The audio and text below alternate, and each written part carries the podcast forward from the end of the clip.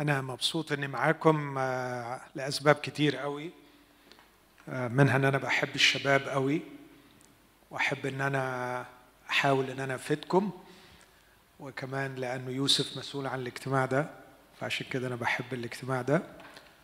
وكمان علشان ولادي بيحبوا الاجتماع ده ودي حاجة تاني تخليني أحبكم وأحب إن أنا أحاول أساعدكم. أنا مطلوب مني أكلمكم الليلة عن القداسة.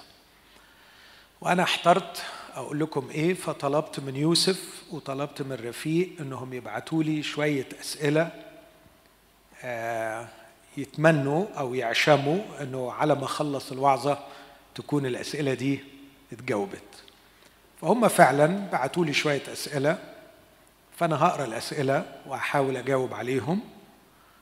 وبعد ما أخلص إذا كان في حاجة محتاجة آه، إيضاح تسألني يا يوسف وإذا كان في أسئلة أخرى تحب إنها تتسأل في الموضوع ده برضو اسألني ال- الأسئلة اللي كتبها لي يوسف وكتبها لي رفيق تقريبا متشابهة وده خلاني أحس إنه أنتوا الاتنين بتفكروا بنفس الطريقة إيه هي القداسة؟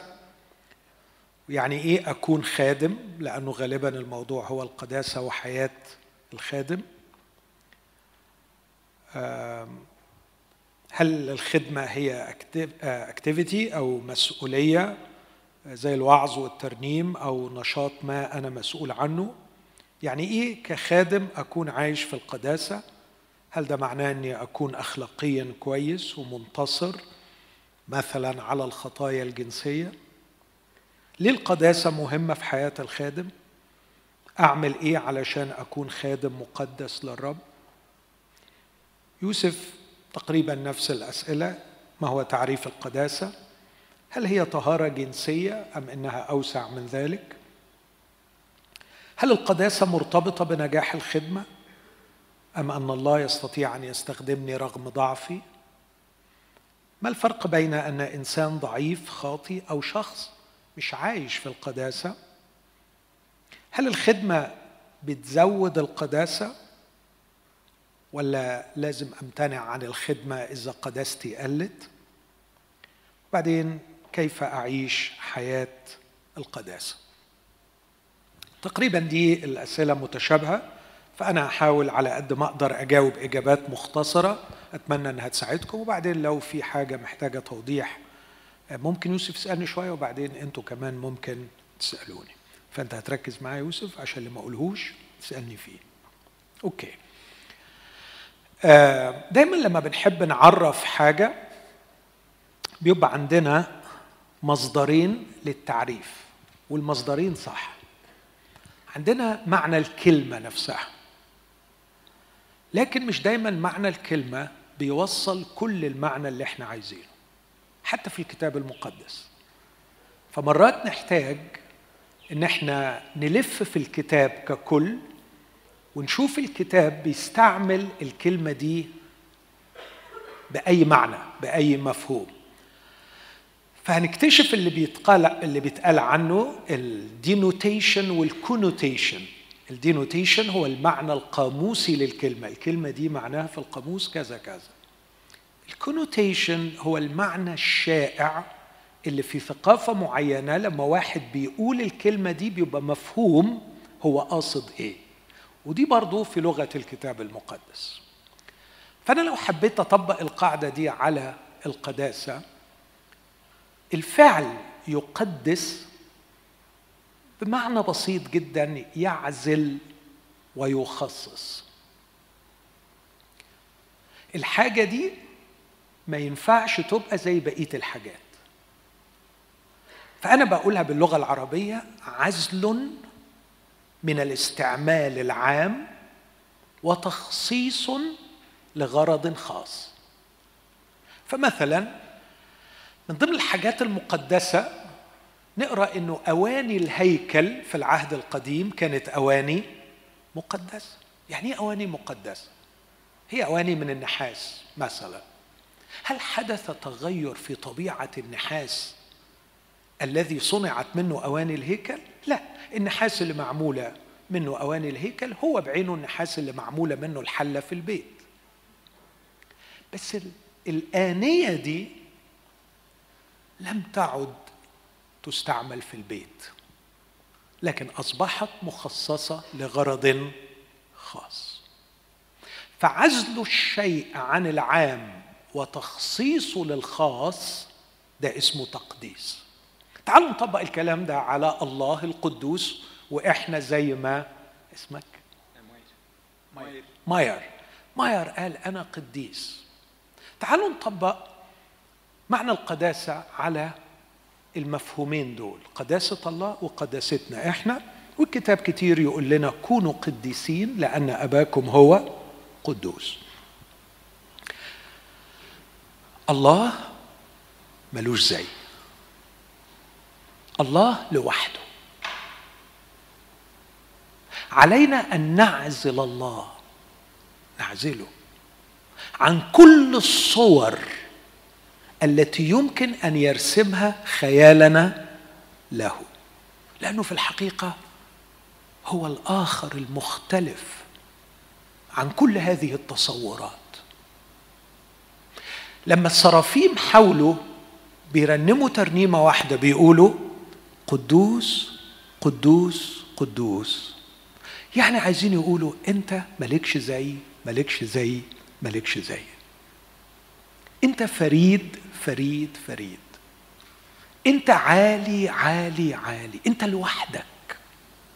انت ما حدش يتحط معاك. انت ما تتقارنش بحد. هو الرب نفسه أكتر سفر بعد سفر اللاويين يتكلم عن قداسة الله هو سفر إشعياء. والرب نفسه وبالمناسبة أكتر اسم ربنا اتسمى بيه هو القدوس مش المحبة. يعني لما تقرأ الكتاب المقدس كله إيه أكتر اسم الله اتوصف بيه؟ واسمه قدوس قدوس قدوس. الفريد اللي لوحده. سفر إشعياء يسمي الرب نفسه قدوس إسرائيل. أي الإله الإله اللي ملوش زي اللي بني إسرائيل عرفوه. يقول لهم بمن تشبهونني فأساويه يقول الرب. بمن تشبهونني؟ أعظم شيء في إلهنا إنه هو مش الهولي لكن الهولي اذر هو الآخر تماما اللي مختلف عنا في كل شيء. وعشان كده الرب يسوع لما حاول يدخلنا في الملكوت في علاقة مع أبونا قال لنا أول حاجة تصلوها هي أبانا الذي في السماوات. ليتقدس اسمك. يعني إيه ليتقدس اسمك؟ يعني ليأخذ اسمك المكان والشكل الصحيح اللائق به في أذاننا أو أقولها بلغة تانية. لنعزل اسمه عن كل تشوه لحق به في خيالنا. فهمتي اللي أنا قلته تالين ولا صعب؟ شوي شوي. طيب هقولها تاني. ننظف اسمه نعزل عن اسمه أي حاجة غلط لزقت في ذهننا عنه. ودي تبقى شهوتنا وصلوتنا كل يوم ليتقدس اسمه يعني يا رب أنا بعترف إن أنا غلبان ومحدود وموجود في عالم ساقط ومليان بالخطية والخطية محوطاني من كل حتة فعمال مخي يرسم لك أشكال وصور وبتخيلك في حاجات كتير وغالبا كل الحاجات دي مش مظبوطة. فأنا نفسي عشان أعبدك صح أعرفك صح فأرجوك أول حاجة تعملها لي ليتقدس اسمي. يعني أبقى عارفك على حقيقتك. أبقى عارفك على حقيقتك. ما يبقاش عندي صور مغلوطة بتعامل معاها عنك. نفسي أنضف في خيالي وأشوفك زي ما انت اللي مالكش زي.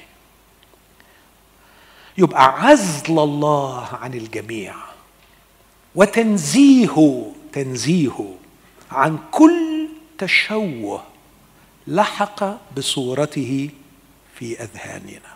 أوكي؟ ده المفهوم اللغوي. لو طبقت الكلام ده علينا إحنا مش هيختلف كتير. تعرفوا يعني إيه خلاص؟ يعني ربنا بيعزلنا من الاستعمال العام وبيخصصنا للاستعمال الخاص. إحنا قبل ما نعرف المسيح مخلص كنا مستعملين من أي حاجة ومن مليون حاجة. جيت للمسيح حط إيده عليا قال لي تعالى حبيبي أبعدك عن كل الأشياء اللي كانت بتستعملك وأخصصك ليا. كون الرب يسوع يقول لي دعوتك باسمك. أنت لي ده تقديس. فاكرين حكاية خروف الفصح؟ مين اللي نجي في خروف الفصح؟ البكر الابن البكر مظبوط؟ أنتوا متقلين في الأكل ولا تعبانين ولا مخضوضين ولا يعني حاولوا تتفاعلوا معايا سنة عشان أحس معايا؟ طيب شكرا. الحمد لله على السلامة يا كرم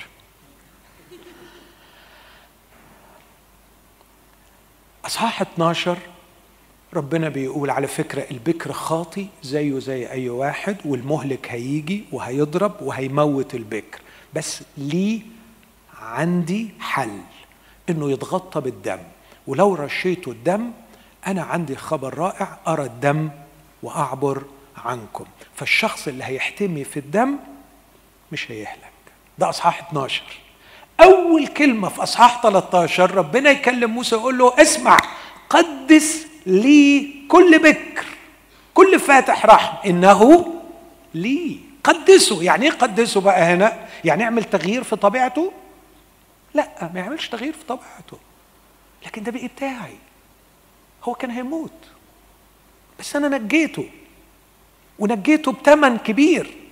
فخلاص ده ما عادش ملك نفسه ولا ملك أهله ولا ملك مصر ولا ملك الناس. أنا افتديته فده بقي تبعي. الله يخصصني له. هذا هو التقديس. فماير لما بيقول أنا قديس مش بيقول أنا أحسن منكم ولا بيقول أنا ما بعملش خطية. ولا بيقول أنا خلاص حدث تغير في جوهري أصبحت يعني اميون ضد الخطية. سنلس لا. لكن أنا أصبحت مخصص للرب يسوع. لأنه هو اشتراني وخدني ليه. أدي المعنى اللغوي عزل وتخصيص. آخر حاجة أقولها في النقطة دي وأنتقل منها بسرعة. مرة الرب يسوع وهو بيصلي من أجل التلاميذ قال كلمة غريبة جدا. هو عمال يقول للآب أنا عايزك تحفظهم وما تاخدهمش من العالم وتخليهم يحبوا بعض. وإلى آخره راح قايل له في الآخر ومن أجلهم أنا أقدس ذاتي. دي كلمة مرعبة. لو كان معنى القداسة إن الواحد يبطل الخطية يبقى يسوع هنا بيقول أنا هعمل إيه؟ أبطل الخطية. وده كلام آه، غريب وشرير لأن يسوع ما عندوش خطية. لكن في ضوء المعنى اللي أنا قلته خلاص ممكن بقى حد يفسر لي. يعني إيه يسوع يقول من أجلهم أنا أقدس ذاتي؟ برافو أخصص اسمك. كيفن كيفن جاوب على طول. فيري أنا بحبهم قوي. فلما هطلع السماء عندك مش هقعد على العرش عشان الملائكة ترنم لي واتبسط بيهم لكن أنا هخصص نفسي لخدمتهم. أبقى هناك على العرش بحبهم حامل أسمائهم ساهر عليهم أرعاهم أهتم بيهم أتدخل في حياتهم أوبخهم أشجعهم أأدبهم. أنا ما وريش حاجة إلا هم. هي دي القداسة. وهو يقول لي أنا ما وريش حاجة إلا أنت وأنا أرد عليه وأقول له وأنا ما وريش حاجة إلا أنت. يبقى هو قدس ذاته لأجلي وأنا كمان بقدس نفسي لاجله ده المفهوم اللغوي اللي هو ال denotation لكن لو حبيت أخذ ال connotation بتاع الكلمة في الكتاب المقدس كله أقدر أقول أن القداسة لها معنى آخر جميل. واحد قال إذا كانت القدرة هي ذراع الله والحكمة هي عين الله والرحمة هي أحشاء الله والمحبة هي قلب الله فالقداسة هي جمال الله. القداسة هي جمال الله. The beauty the inner beauty of God. الله من جوه جميل. وفعلا لما تقرأ العهد القديم والعهد الجديد تحس إنه بيتكلم ويستعمل عبارة كتير يقول أسجدوا أمامه في زينة مقدسة. كتير قوي تتربط كلمة زينة بالقداسة ولو عايز الترجمة الدقيقة زينة القداسة مش زينة مقدسة. لا زينة القداسة. زينة القداسة زينة يعني جمال. يعني جمال إيه؟ القداسه روحوا قدام ربنا جمال. لأنه هو جميل. مجد الله مجد الله بنسمع الكلمة دي كتير. مجد الله مش في حاجات عنده لكن في حاجات بيكونها. صح؟ عيب قوي إن نقول إن مجد الله بسبب السماء أو مجد الله لأن عنده ملائكة بتخدمه أو مجد الله لأنه جامد قوي وكبير. نو no. مجد الله فيما يكون who he is. مش what he has. لكن who is God من جوه؟ فمجد الله في كينونته وكينونته جميلة فعلا جميلة. عشان كده بنقول إن الله قدوس. لما بقى أقول للمؤمنين إحنا لازم نكون قديسين. يعني بالمعنى اللي أنا قلته ده في الكلمتين اللي قلتهم سواء المعنى القاموسي أو المعنى العام الكونوتيشن أقول ببساطة يعني نكون قديسين يعني نعزل روحنا عن الاستعمال العام ونخصص أنفسنا لربنا للاستعمال الخاص. هقول لربنا أنا خلاص هقطع أي إيد تتمد عليا وعايزة تستعملني لحاجات كتيرة ملهاش معنى وأنا بمساعدتك ليا وبنعمتك هخصص نفسي عشان أكون عينك وفمك وإيدك ورجلك وحبك وابتسامتك ولمستك ومشاعرك وعقلك. أنا مخصص ليك. دي القداسة. وكمان المعنى الثاني للقداسة إنه يا رب أنا نفسي أكون جميل. عايز أعيش جميل. بصراحه كده مش عايز أكون اجلي مش عايز تطلع مني حاجات اجلي مش عايز الناس تشوف فيا حاجات شخصية غبية. مش عايز أبقى غبي. في حد بيصلي يقول الكلمة دي لربنا؟ أنا شخصيا بقولها له. صحيح. مرات كتير لما أقوم أوعظ وألاقي عدد كبير قدامي أقول يا رب اعمل معروف. احفظ الناس دول من جهلي. أنا ممكن أطلع جهل ممكن أطلع غباء ممكن أقول كلمة لحد أجرحه ممكن أجامل حد اذيه وكل ده اجلنس أنا يا رب مش عايز أكون ugly عايز أكون جميل لأنك أنت جميل يا رب. فالقداسة هي جمال الله وإني أكون قديس هي إني أكون جميلا. أعتقد المعنى ده ياخد القداسة شوية بعيد عن الأشياء السلبية. It's not يعني something negative. ما تعملش ما تعملش ما تعملش. لا القداسة هي إني أتطور وأتطور وأتطور. كونوا قديسين كونوا قديسين كونوا قديسين. بمعنى إني أكتسب كل يوم شيئا جديدا يجعلني أكثر جمالا. والجمال مؤثر. الجمال مؤثر. منين ما تشوف الجمال أكيد أنت بتتأثر. أتمنى إنه التعريف ده يكون وضح إلى حد ما. أنا هختمه بكلمة صغيرة وبعدين أنقل على موضوع الخادم. في الكتاب المقدس يتكلم عن نوعين من القداسة. في قداسة نسميها قداسة شرعية وفي قداسة نسميها قداسة عملية. يعني إيه قداسة شرعية. يعني و once إنك قبلت الرب يسوع مخلص هو حطك على جنب. خلاص بقيت set apart الله راح جايبك وحطك بقيت تبعه. فأنت في حالة قداسة لأن الله خدك وخصصك ليه. فنقلك من الشارع الغلط للشارع الصح من المكان الغلط للمكان الصح. بس لسه في المكان الصح في الشارع الصح قدامك مشوار طويل. فأنت قديس بمفهوم معين إنك تخصصت ليسوع تخصصت لله. لكن بمفهوم تاني أنت لسه بتعيش حياة القداسة. عشان كده في كورنثوس الأولى ستة يقول كلمة جميلة قوي مكملين القداسة في خوف الله. مكملين القداسة في خوف الله. يعني تقدسنا وبنعمل إيه كمان؟ نكمل القداسة. القداسة العملية هي اللي ننمو فيها. القداسة الشرعية كلنا متساويين فيها. فإخوة كورنثوس زي إخوة أفسس زي حالتنا كلنا زي بعض لأنه ملناش فضل فيها. الرب يسوع لما رش دمه علينا خصصنا له. اسمع الآية دي في رسالة العبرانيين أصح 13 يسوع لكي يقدس الشعب بدم نفسه تألم خارج الباب. حلوة الآية دي؟ يسوع لكي يقدس الشعب بدم نفسه. فلو ترش عليك دم المسيح يعني إيه ترش عليك دم المسيح؟ يعني تيجي وأنت بتقول له أنا خاطي أنا ضايع أنا هالك خلصني بيرش عليك دمه. رش الدم يخصصك يعزلك ويخصصك لله. فصرت قديسا خلاص خلصت. بس أنا محتاج أكبر وأنمو كل يوم وده اللي بيقول عنه مكملين القداسة في خوف الله. ده الفرق بين المعنى إنجاز لي أقول المقامي أو الشرعي مش الستاتس بتاعتك لكن الحالة بتاعتك اليومية اللي تنمو فيها.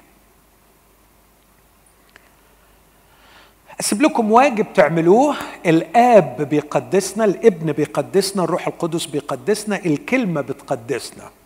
وكل واحد من الاربع دول بيشتغل في ناحية معينة لكن أنتوا تبقوا تفكروا فيها. انقل بقى على الخدمة.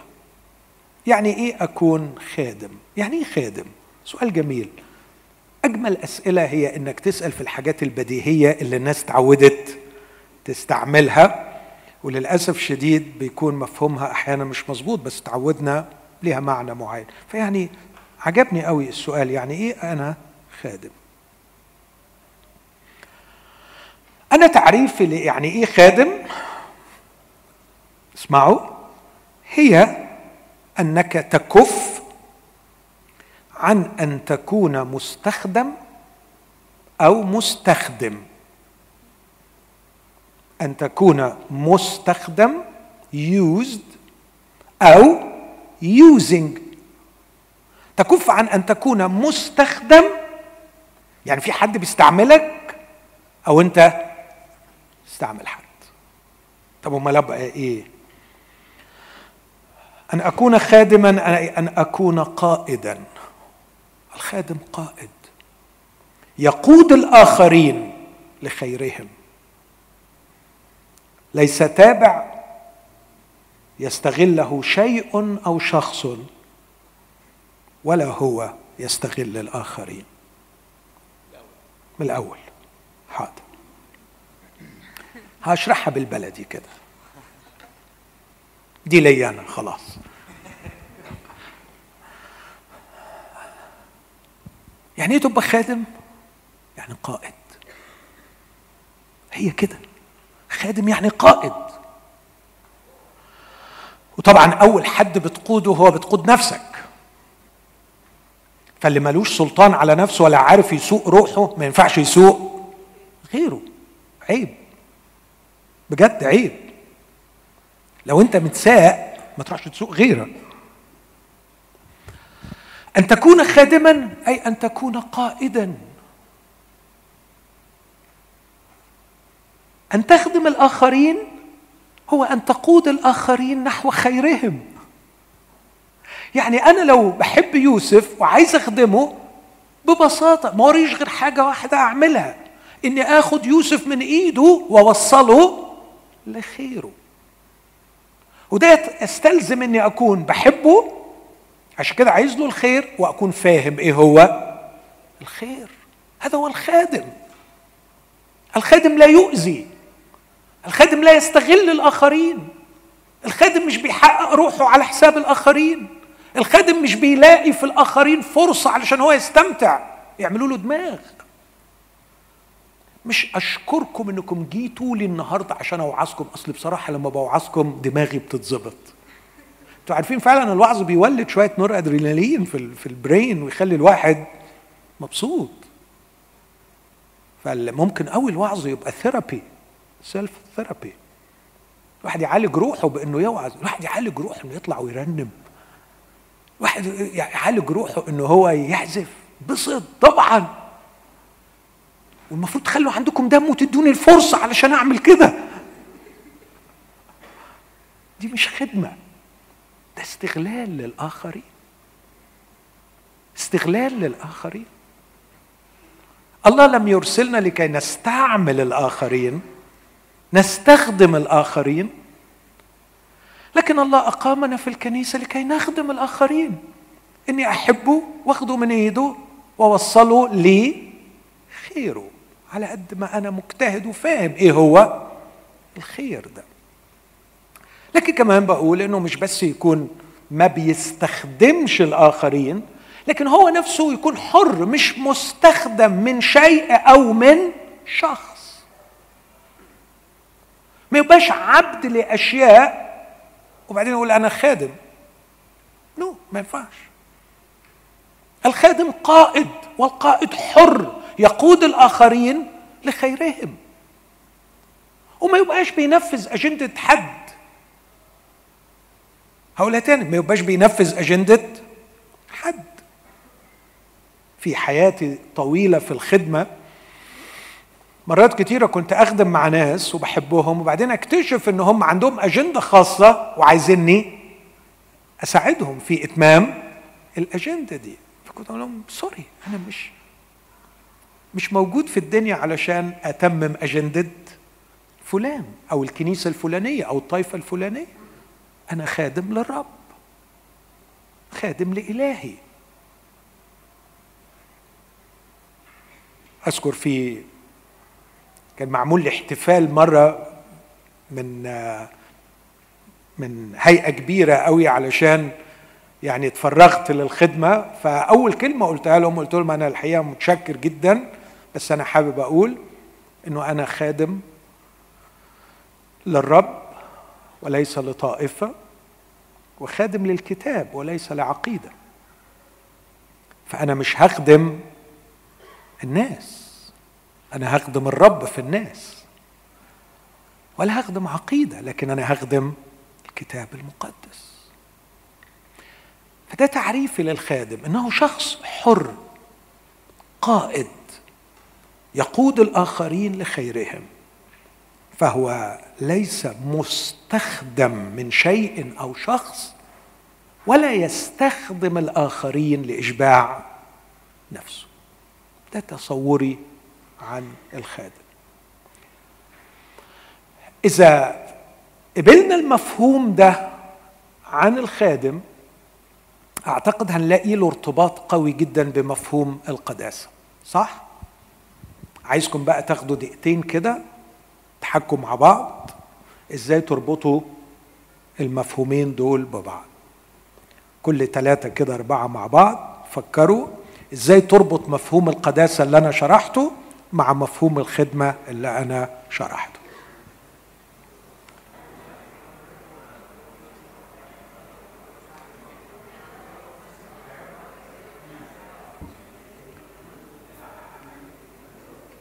أوكي.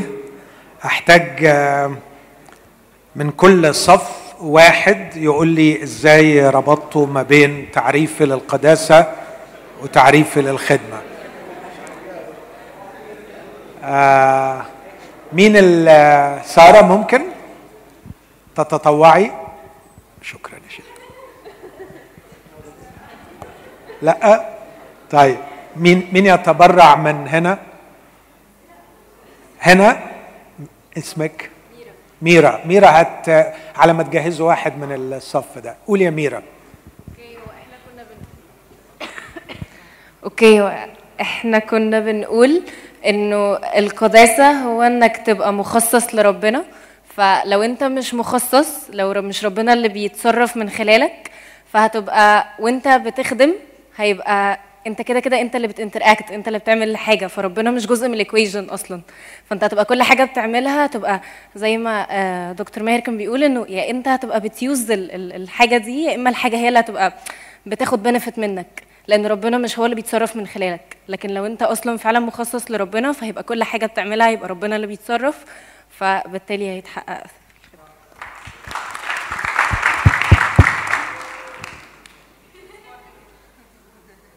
الصف ده مين يقول لنا إزاي ربطتوا بين الاثنين بس ما حدش يقول لي زي ما ميرا قالت ها؟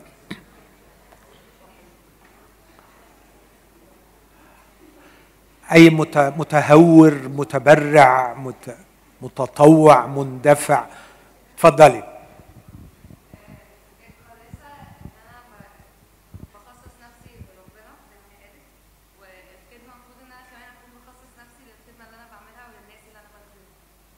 أوكي. لا حلو.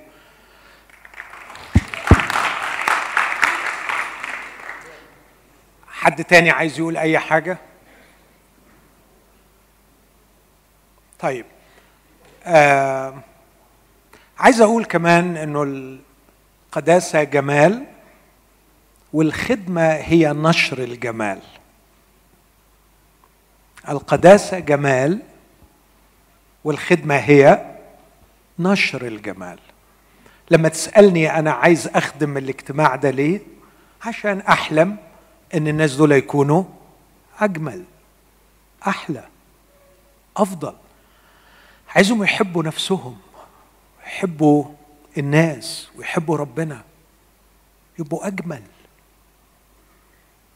بس أنا إزاي أعرف إيه الجمال اللي ادفعهم ناحيته لو أنا مش عارف يعني إيه جمال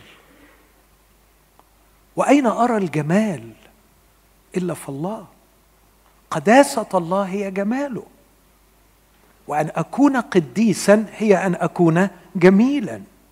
وأن أكون خادما هي أن أنشر الجمال في من حولي بل وفيما حولي أيضا. وفيما حولي.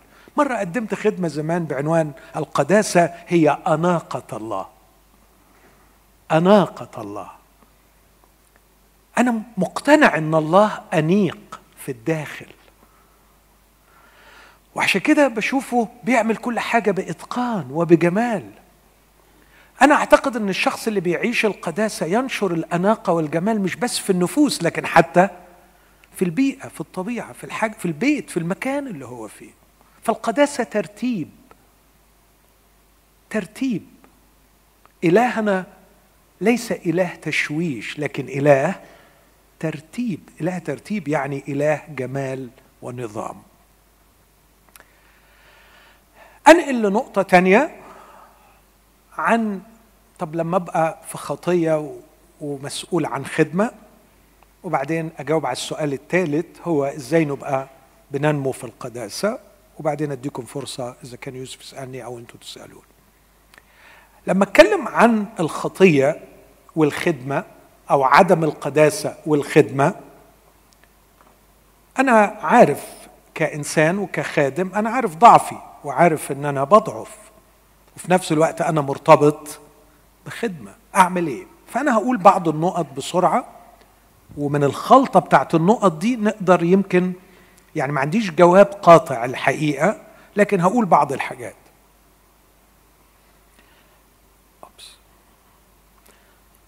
الحاجة الأولانية عايز أميز ما بين الضعف والخطية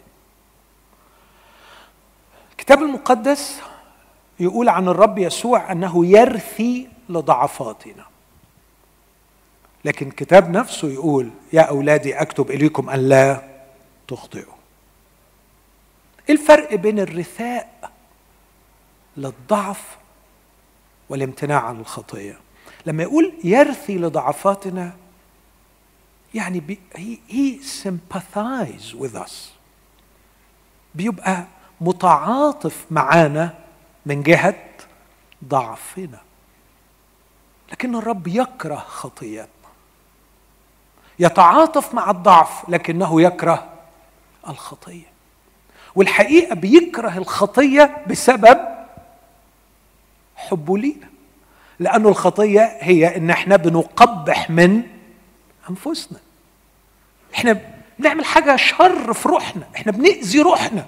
فلو هو بيحبنا فعلا لازم يكره الخطيه فهو يتعاطف معنا في ضعفنا لكنه يكره خطية. لا يكرهنا إحنا طبعا لكن يكره خطية.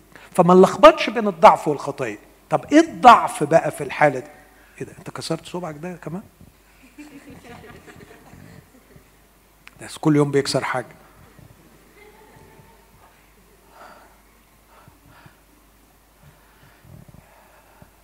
الشك ضعف ولا خطية؟ ضعف. يعني إيه بشك؟ يعني عقلي شغال و I need more evidence مش قادر أطمن محتاج شوية أدلة أكتر. ده ضعف. الخوف. ضعف ولا خطية؟ ضعف. أنا إنسان محدود. لو طلع عليا أسد دلوقتي هخاف. صح؟ أو كلب؟ صح. وانت لو طلع عليكي صرصار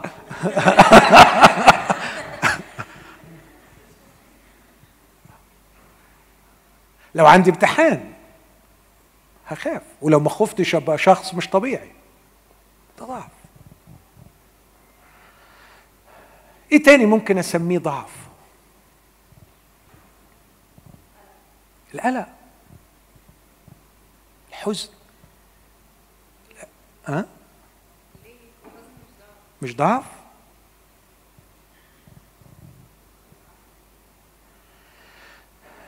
صدقيني أفكر فيها يعني بس عايز أقول إنه في معظم أحوالنا بنحزن لأننا ضعفاء. يعني مرات صحيح بيبقى في حزن نبيل كبير لكن مش كل أنواع الحزن من النوع النبيل ده مش كده؟ إيه تاني ممكن تسميه ضعف؟ إحباط؟ كل الحاجات دي الرب ما يكرههاش بالعكس يتعاطف معنا فيها. لكن خلينا أقول الخطية ودي ممكن بقى نعرفها تعريفات كتير قوي. لكن عايز أجيب لكم تعريف مختصر كده. واحد قال أنت علشان تكسر أي وصية من الوصايا العشرة أكيد دي خطية مش كده؟ بس عشان تكسر أي وصية من الوصايا العشرة أنت لازم تكسر الوصيه العشرة اللي هي لا تشتهي. لا تشتهي. ولما تقرأ النص بتاع الوصية دي لا تشتهي ثوب أخيك لا تشتهي امرأة أخيك لا تشتهي حق لأخيك. لا تشتهي حمار أخيك. لا تشتهي أي شيء مما لأخيك. الخطية هي أنك تتعدى حدودك وتأخذ أو تريد أن تأخذ ما لا يحل لك. تطلع بره حدودك وتخطي في حدود الآخر وتأخذ حاجة ما هياش بتاعتك. وأكيد ده هيترتب عليه أذية للآخر. فكر بقى في الوصايا كلها. فكر لا تزني لا تقتل لا تسرق كلها بدأت فعلا بأنك أطلقت العنان لل للشهوة.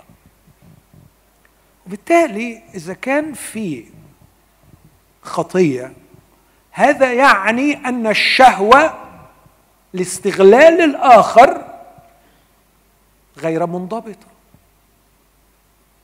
ولادي عشان ما ضيعش وقت مش هديكم دقيقتين تقولوا إزاي ده يتعارض مع مفهوم الخدمة والقداسة. لو قلت إنه الخطية هي الشهوة لاستغلال الآخر فده يتعارض مع مفهوم الخدمة اللي إحنا عرفناها من شوية إن الخدمة هي إني بقود الآخر لخيره. فيبقى الاثنين متناقضين ما ينفعوش. كيف أكون خاطئا مشتهيا شيئا متعديا وبعدين في الآخر أقول إن أنا بخدم الآخر. لا في حاجة غلط في حاجة لازم تتظبط. لازم أظبط نفسي عشان أرجع آخد روحي آخد وضعي تاني ك كخادم وكقديس. مخصص لله لبركة الآخرين مش بستغل الآخرين لنفسي. عندما أشتهي وأستغل الآخر بعيني أو بفكري عندما أتعدى حدودي وأسقط في الخطية ضاعت قداستي أو يعني ابتعدت عن القداسة وابتعدت عن وضع الخادم. لكن أميز ما بين حاجتين تانيين يساعدونا شوية. ملء الروح القدس ومملوء من الروح القدس. كلمة ملء الروح والامتلاء من الروح اتكررت في الكتاب المقدس 14 مرة في العهد الجديد والقديم. 11 مرة منهم امتلأ. ثلاث مرات مملوء وفي مرة 15 فعل امتلئوا أنا عايز أميز ما بين امتلأ بالروح ومملوء بالروح. امتلأ بالروح حالة مؤقتة تحدث وقت الخدمة. لإنجاز غرض معين. لكن مملوء وضع مستمر يعيش فيه الشخص. من الممكن أن يكون الشخص مخطئا أو في وضع غير صحيح لكن الله لكي ينجز عملا معينا ويؤدي خدمة معينة يملأ الشخص بالروح القدس لإنجاز هذا العمل على الرغم من أن الشخص ما هوش في الوضع السليم مية في المية. امتلأ بطرس من الروح القدس. بس بعد كده نقرأ إنه بطرس نفسه وقع في خطية الرياء و... ده مش مبرر إن إحنا نغلط لكن اللي عايز أقوله إن الله في نعمته أحيانا يستخدم الشخص رغم عدم جهوزيته مش جاهز ويملأه أحيانا بالروح القدس لينجز به عملا معينا. لكن المؤمن مطلوب منه أن يكون مملوء بالروح أي أنه يعيش دائما تحت سيطرة الروح القدس. آخر حاجة أقولها في فرق بين أن تكون خادم وأن تؤدي خدمة. وأنا أعتقد أن الله يدعونا لنكون خداما لا لكي نؤدي خدمة. واضح الفرق بين الاثنين. انك إحنا مش مش الله بيدعونا to achieve لكن to be الله مش بيدعونا ننجز لكن الله بيدعونا نكون طيب إذا أخطأت وعملت خطية فعلا يعني أنا عارف إنها خطية وحاجة تزعل الرب وحاجة مش مظبوطة هل أستمر في الخدمة ولا ما أستمرش؟ ده سؤال شوية عايز واحد مفتي يعني هل يجوز يا مولانا أم لا؟ يجوز. وأنا ما بحبش ابدا أجاوب على الأسئلة اللي هي إجابتها تحتاج كلمة يجوز أو لا يجوز أو يجوز فيها الوجهان.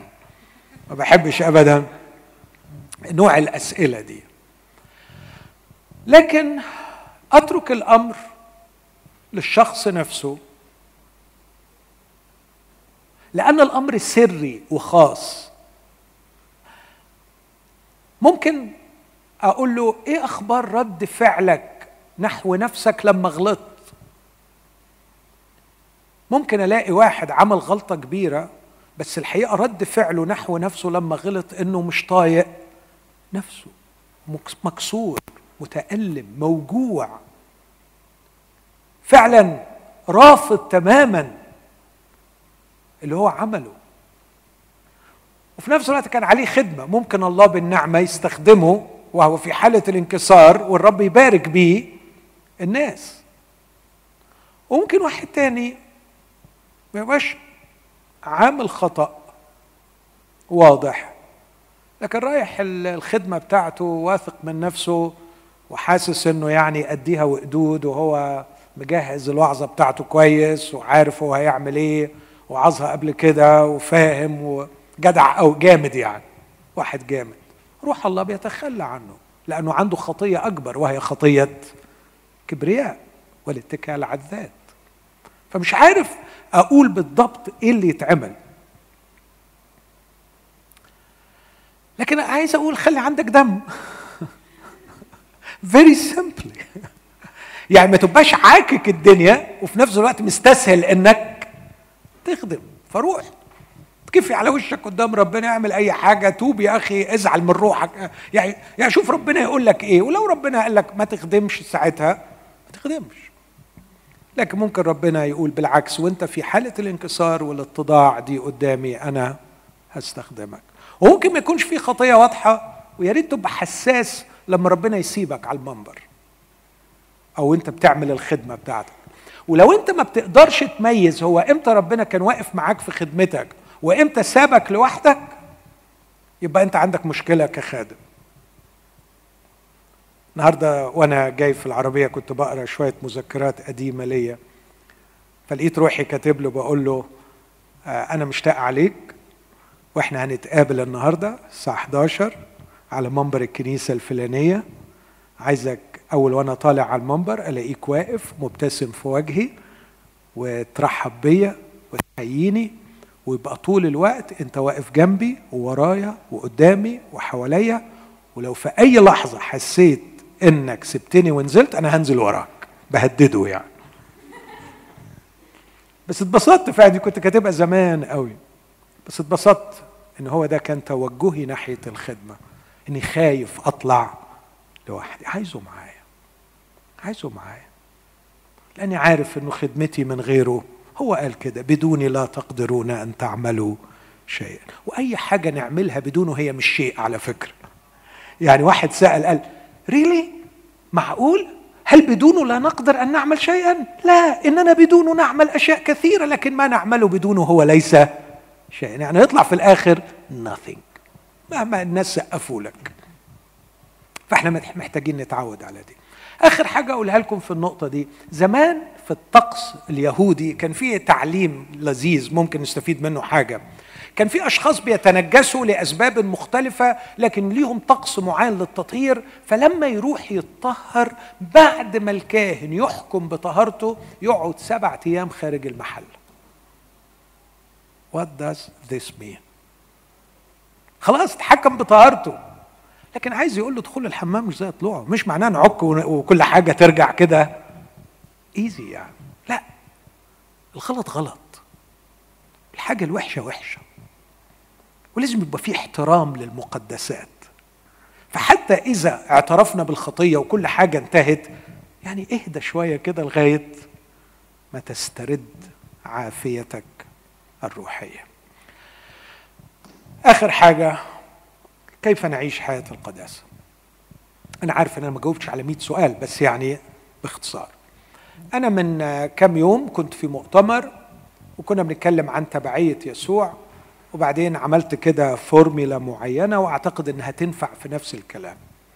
أنا بقول B V I P B V I P يعني إيه؟ Be a very important person. Because you are. لأنه الحقيقة إن أنت إذا كنت تقدست فأنت بقيت شخص مهم. لكن إيه اللي أقصده بالبي والفي والآي والبي. أقصد بال be إنك تركز في القداسة على الكينونة وليس على الفعل. احذر من اختزال القداسة إلى مجرد لستة حرام وحلال وتفرح بروحك قوي إذا كنت عامل الحلال ومبعد عن الحرام. لستة ال dos وال don'ts أنت الراجل ماشي وما بتاع ده مش المسيحية. مسيحية كيان من جوه. انت إيه؟ بي. المسيحية تدور حول الكينونة. عشان كده يسوع يقول كل شجرة جيدة تصنع ثمرا جيدا يسوع يقول الإنسان الصالح مش صالح لأنه يفعل الصلاح. الإنسان الصالح من كنز قلبه الصالح يخرج الصلاح. واخد بالك الفرق؟ زمان كانوا الناس اللي بيكتبوا في فلسفة الأخلاق بيتصارعوا كتير وبيتخانقوا كتير ولغايه النهارده بيتخانقوا ومحدش فض الخناقة اللي بينهم لغاية النهارده. وكل المدارس الأخلاقية في ولا عشرين مدرسة أخلاقية نقدر نلخصهم في ثلاث حاجات. مجموعة من المدارس بتركز على طبيعة الفعل. مجموعة من المدارس بتركز على نتيجة الفعل. مجموعة من المدارس بتركز على الفاعل. الفعل صح ولا غلط؟ نتائج الفعل هيؤدي إلى إيه؟ لكن في ناس بيقولوا لأ. طب يا جماعة ما هو في أفعال جيدة بس اللي بيعملوها ناس أردية زي الفريسيين. وفي أفعال بتؤدي إلى نتائج جيدة لكن الحقيقة هي أفعال رديئة وحشة. يعني ممكن أصالح اثنين على بعض بان نكذب عليهم. صح؟ ويجوز. يجوز آه فعلا. ان إن الراجل يكذب على مراته علشان السلام بتاع البيت ولا. لكن المدرسة القديمة بتاعت أرسطو دي فعلا تقول لك لا أهم حاجة ال virtuous character الشخصية الفاضلة.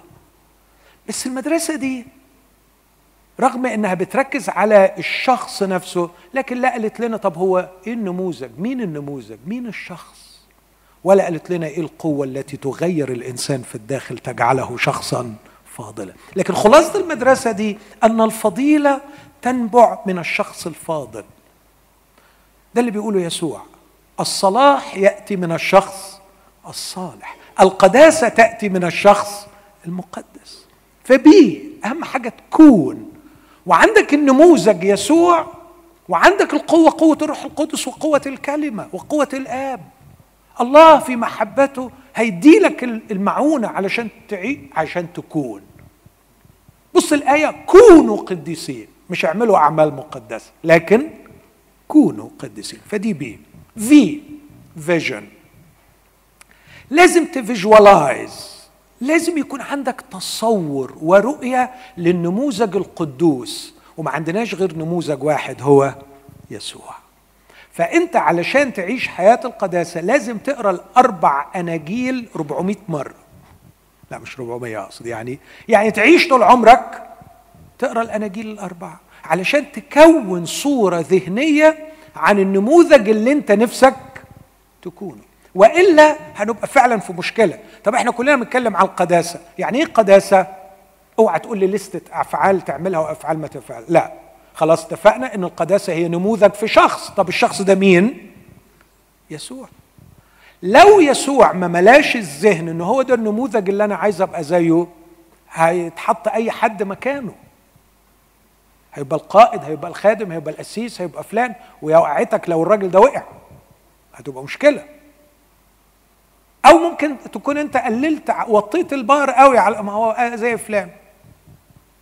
عشان كده أنت محتاج to visualize محتاج إنه دايما يسوع يكون مالي ذهنك. ناظرين إلى رئيس الإيمان. كلمة ناظرين ممكن ترجمتها العربي الأفضل حدقوا النظر فيه. يعني ثبت عينيك على يسوع. حاول تتخيل يسوع.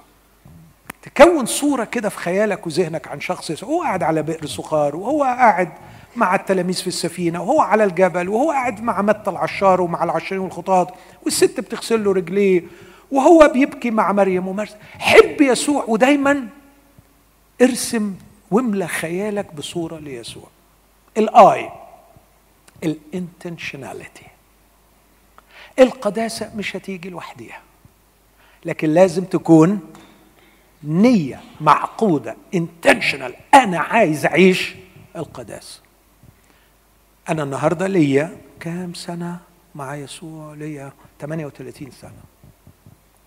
كل يوم الصبح أقول الصدق قدام الرب لغاية النهاردة أنا بصارع علشان أقعد معاه. أنتوا متخيلين؟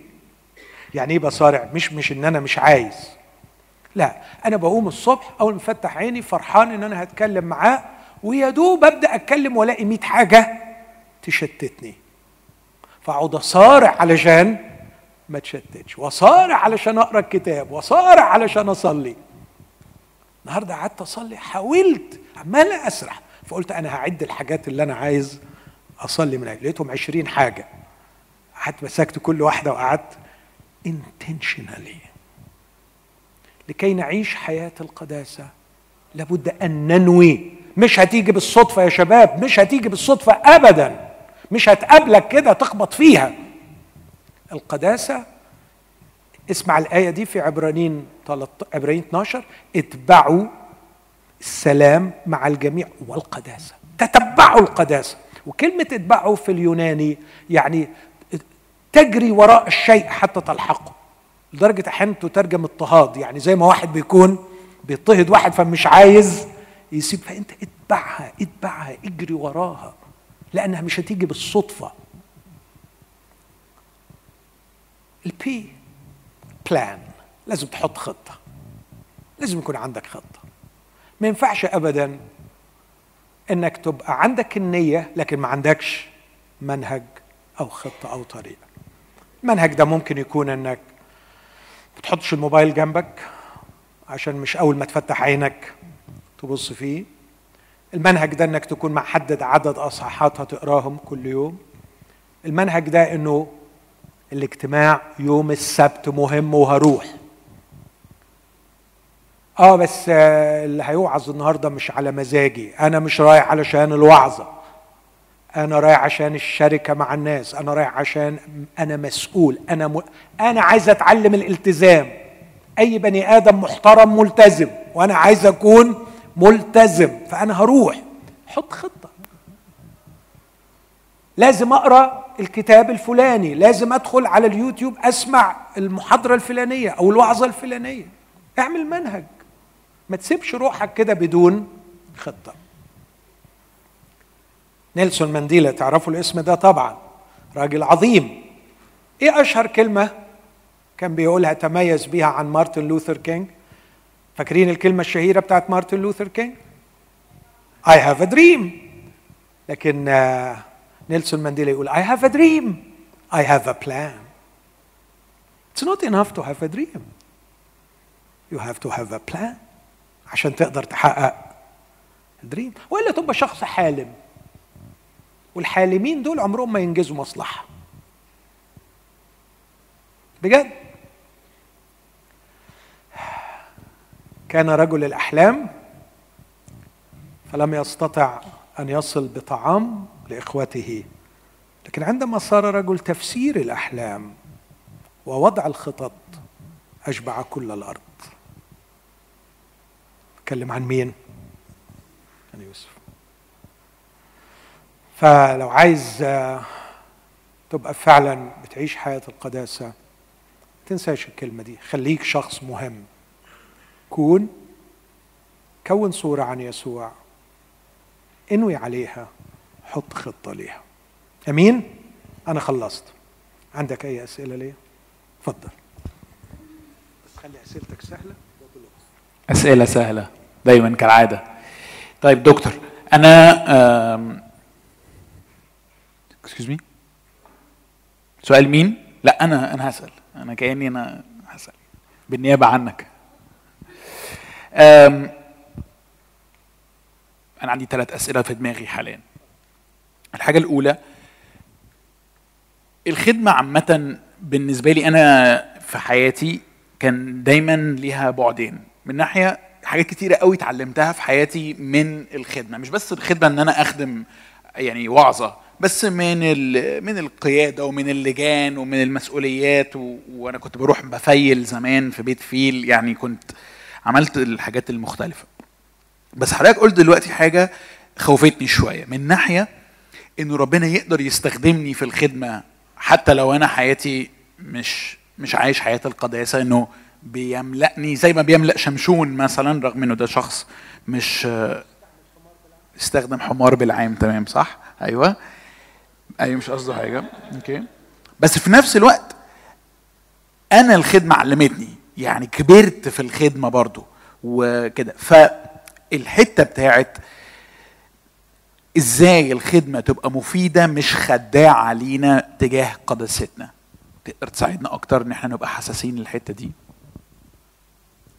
يعني لو أنت انخرطت أو إذا إذا قبلت المسيح فأنت لازم لازم تنخرط في مجال الخدمة. لأنه خلاص الرب خصصك ليه علشان تعيش الخدمة. وطبعا إحنا كلنا فاهمين ومش محتاجين نضيع وقت في إن نقول الخدمة مش داخل أسوار كنيسة بس لكن في الجامعة في عيلتك في أي مكان مع أصحابك حب أصحابك اتكلم معاهم اخرج معاهم حاول تنكشهم. فالخدمة بمجرد ما قبلت الرب يسوع مخلص أنت منخرط في مجال الخدمة. بعد ما انخرطت في مجال الخدمة اعتبر نفسك زي اللي لبس لبس الجيش لبس الجيش ومش هيقلع تاني خلاص. دي جندية. ده مش اوبشنال فأنت ماشي في الخدمة بتطلع وتنزل وبتخبط وبترزع وبتغلط وبتتعلم وأنا فعلا بأمانة أنا بتكلم قدام الرب أنا لغاية دلوقتي بتعلم وفي حاجات كتيرة أنا بتغير فيها. ولما بفتكر في حاجات فعلا فعلا في حاجات لما بفتكر بقول له يا رب أنت إزاي استحملتني وخليت الناس تستحملني وأنا بعمل الحاجات دي؟ ومرات كتيرة وأنا طالع على المنبر فعلا بتكون صلوة من صلواتي يا رب احفظ الناس من جهلي. لأني مؤمن إن أنا ما زلت عندي جهل. فاللي عايز أقوله إنه خلاص دخلنا في مجال الخدمة. دايما دوافعنا سبيكة. فيها حاجات كويسة وفيها حاجات وحشة. طب إيه اللي هيخليني أكتشف الحاجات الوحشة؟ هو الاستمرار في الخدمة والوجود مع شركة المؤمنين وجود في كوميونتي صغيرة. ويا سلام لو ربنا ينعم عليا بناس يأثروا عليا الطريق. ويقول لي خلي بالك من دي وخلي بالك من دي دي تبقى نعمة كبيرة قوي طيب عندي سؤال تاني وممكن برضو نسمع من حد لو عنده سؤال.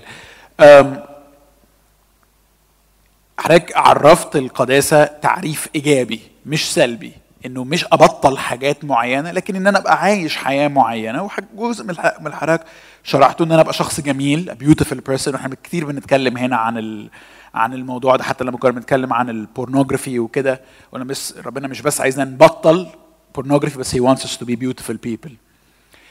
لكن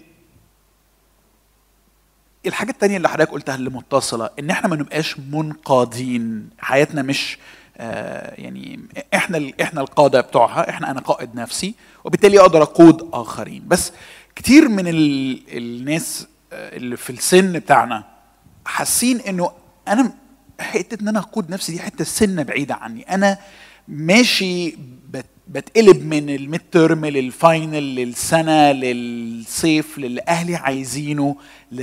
ل... ل... أنا حدودي in general في الحياة صغيرة. و...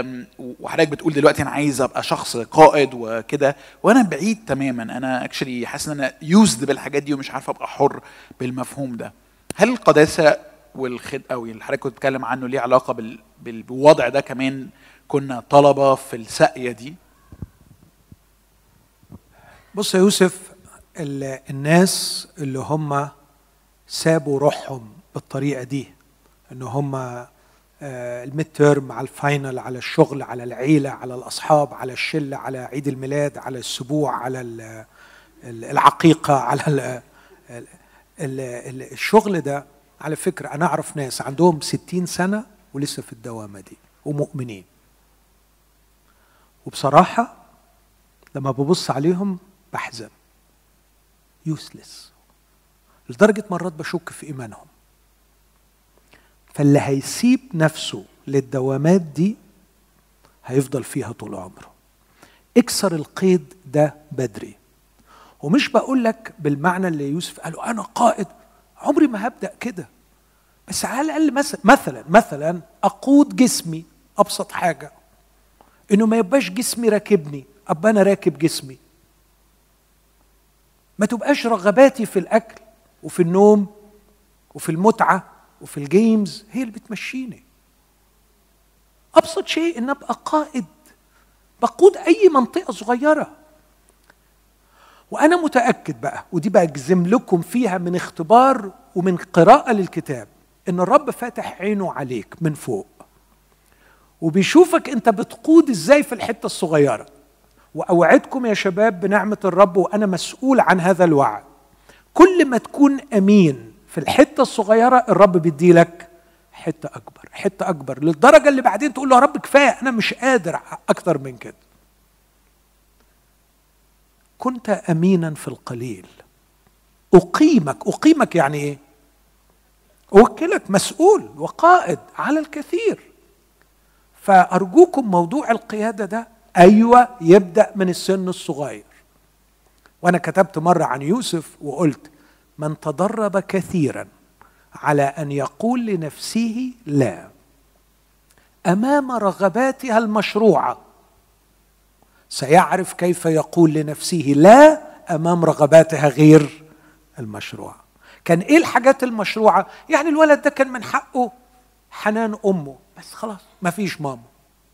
خلاص يا نفسي ما تقعديش تندبي وتعيطي إن ما فيش ماما. وهو ما فيش ماما ماتت.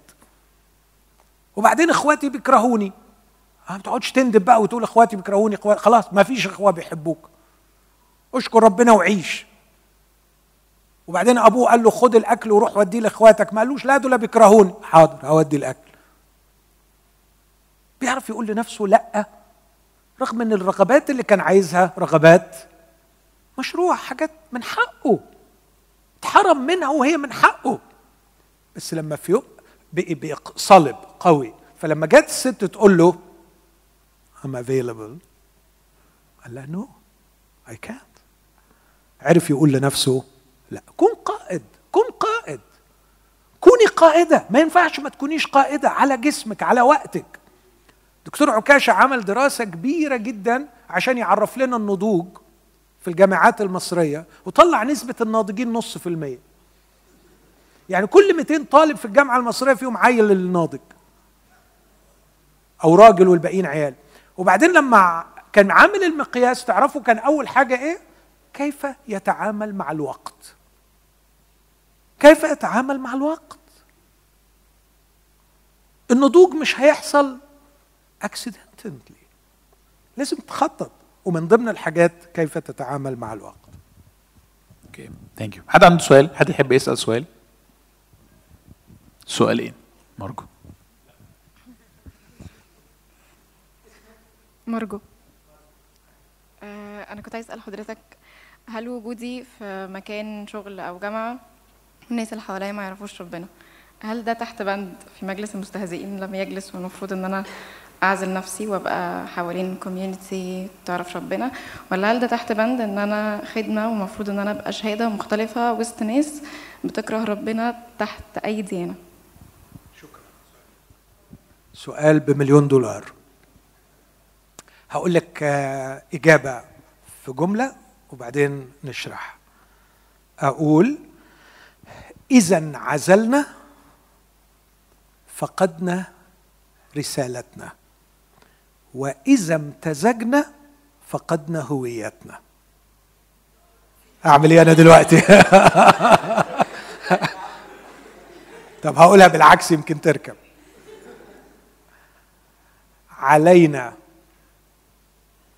علينا أن نرتبط بهم دون امتزاج يفقدنا هويتنا وعلينا أن ننفصل عنهم دون انعزال يفقدنا رسالتنا صعبة؟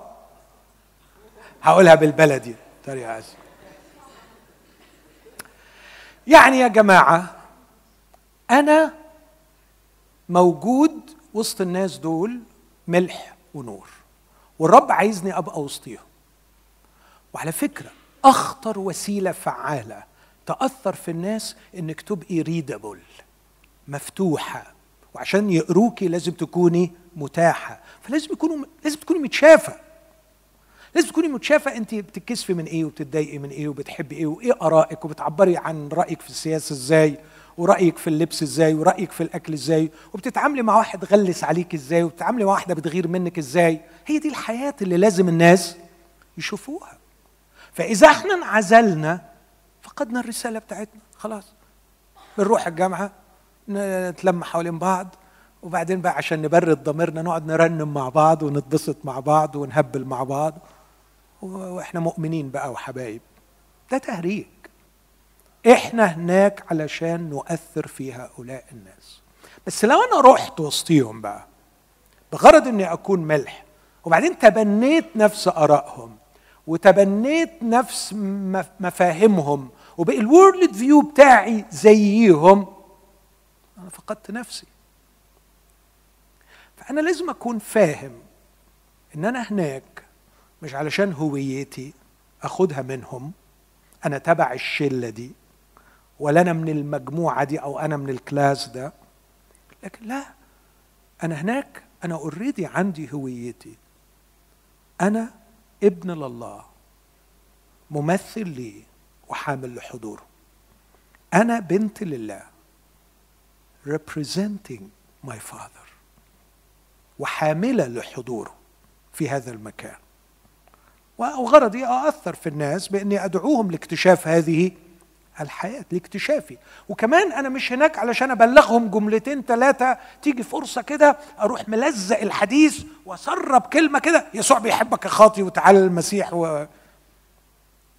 مش هي كده مش دي الرسالة المسيحية. مش الرسالة المسيحية إن أنا أسرب لي جملتين عن المسيح في الحديث والحوار. فخلي بالك من الأمر ده. إحنا مش رايحين هناك عشان نتبسط ونستمتع وإن كنا بنتبسط وبنستمتع أكيد لكن عندي رسالة وسطهم أنا مش هناك عشان آخد الهوية بتاعتي ال identity أنا ال identity بتاعتي واخدها وعارف رسالتي في الحياة ولازم أكون وسطهم thank سؤال رائع.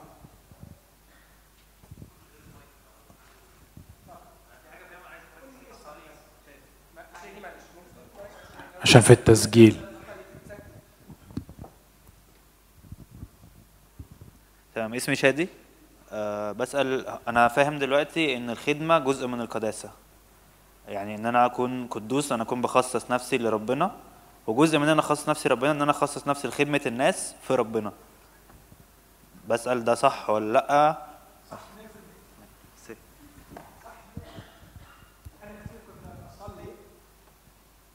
فكنت أرفع عيني لربنا كده وأنا بلف التراك في النادي ولا بجري ولا بعمل أي رياضة وأقول له عندك نفر تحت بيدور على شغل. في واحد نفر هنا بيحبك وبيحب الناس. عندك حد عايز تطبطب عليه؟ عندك حد عايز تقول له حاجة؟ عندك حد عايز تغسل له رجليه؟ عندك حد عايز تعلمه؟ عندك حد عايز تديله حاجة؟ أنا موجود. شغلني معاك. نفسي أبقى فمك نفسي أبقى عينك نفسي أبقى إيدك نفسي أبقى أحشائك. عندك حد عايز تعيط معاه؟ أنا مستعد أعيط لك. أنا مستعد أعيط لك يا رب. هو ربنا عايز يعيط؟ ما أقولكيش مواقف كتير نفسه يعيط بس مش لاقي حد يعيط له. مش في ناس مكسورة في الدنيا دي؟ مسحوقة تعبانة؟ أن نخدم الله هو أن نمثله. أن نقوم بالعمل نيابة عنه. ده اللي كان بيعمله يسوع على فكرة. لما العذراء مريم بتقول له أنت عملت في لا أنا مستغرب منك. ينبغي أن أكون فيما لأبي in my father's business. ابويا عنده business وأنا لازم أعمل ال business بتاع أبويا هنا.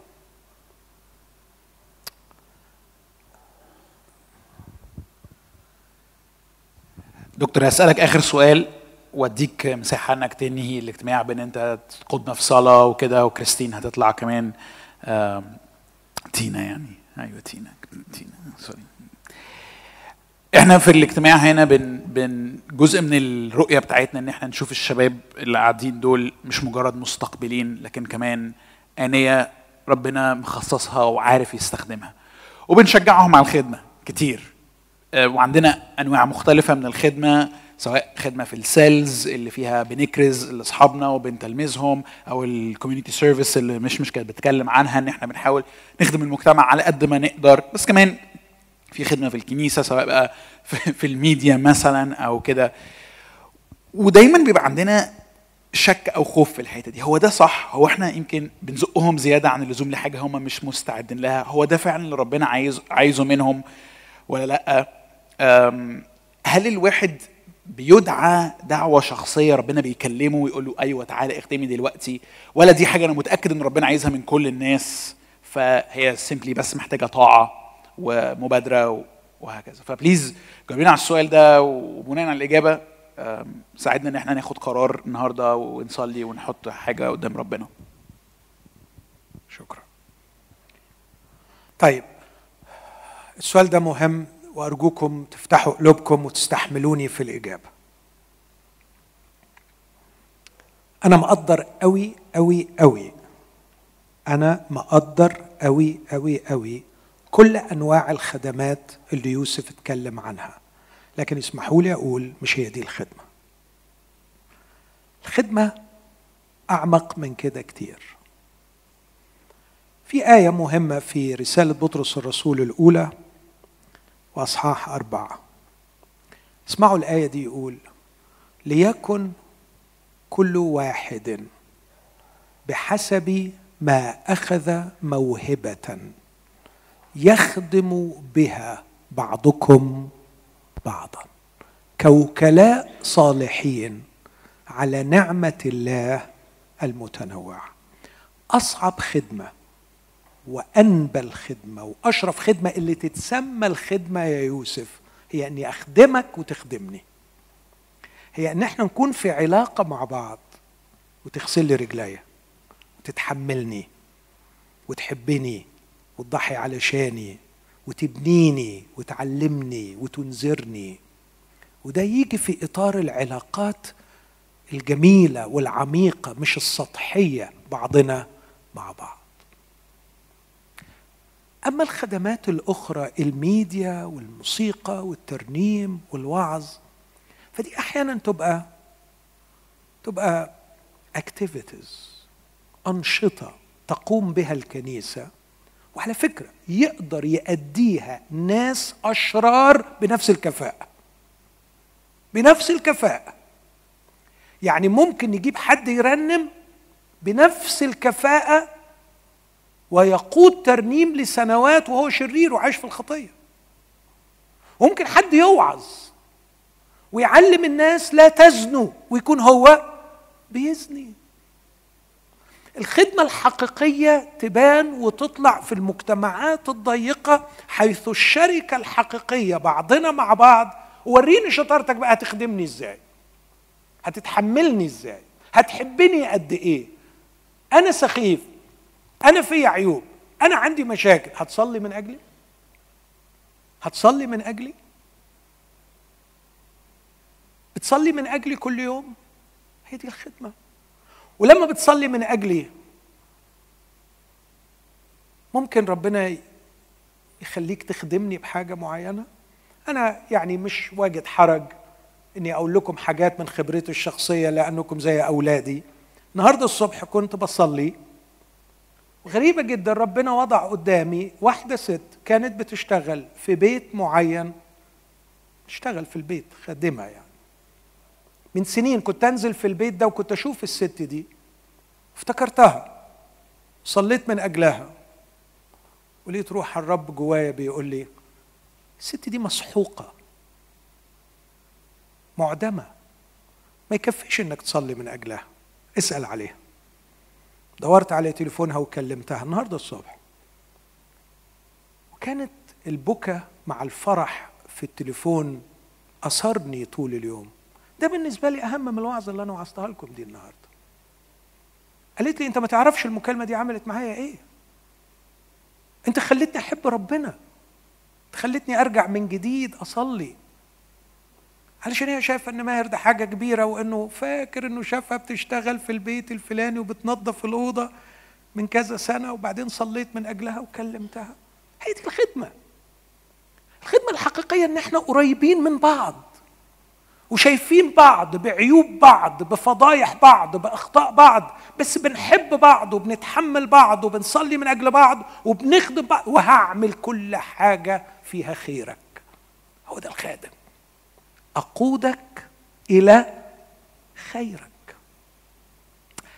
وبعدين بقى جوه بقى الجو ده ربنا بيطلع خدام ممكن يكون واحد عنده موهبة خاصة زيادة شوية إنه عنده في التعليم عنده في الإدارة عنده في التدبير عنده في الميوزك عنده في لكن ده ده يعني ثانوي. لكن الخدمة الحقيقية هقول تاني الآية. ليكن كل واحد بحسب ما أخذ موهبة يخدم بها بعضكم بعض. المواهب هنا مش مش تالنت مش تالنت شو مش مش حاجة كده جبارة. لا موهبه يا ربنا مدي لك حكمة في حتة معينة مدي لك إيمان في حتة معينة. أنت بتعرف تشجع أنت بتعرف تعطي أنت بتعرف ترحم أنت بتعرف تقود أنت بتعرف بتاع كل واحد عنده تعرف تعلم تعرف تنذر تعرف تتحمل أخوك الراحم بسرور. دي الخدمة الحقيقية اللي أتمنى إن إحنا نهتم بيها. أنت كان إيه سؤالك؟ أوكي. أنا نفسي أنكم تشتاقوا للتغيير. مش التغيير من أنكم تكونوا مسيحيين وتبقوا مش خطاة انيمور لكن نفسي أنكم تاخدوا الحياة بجدية.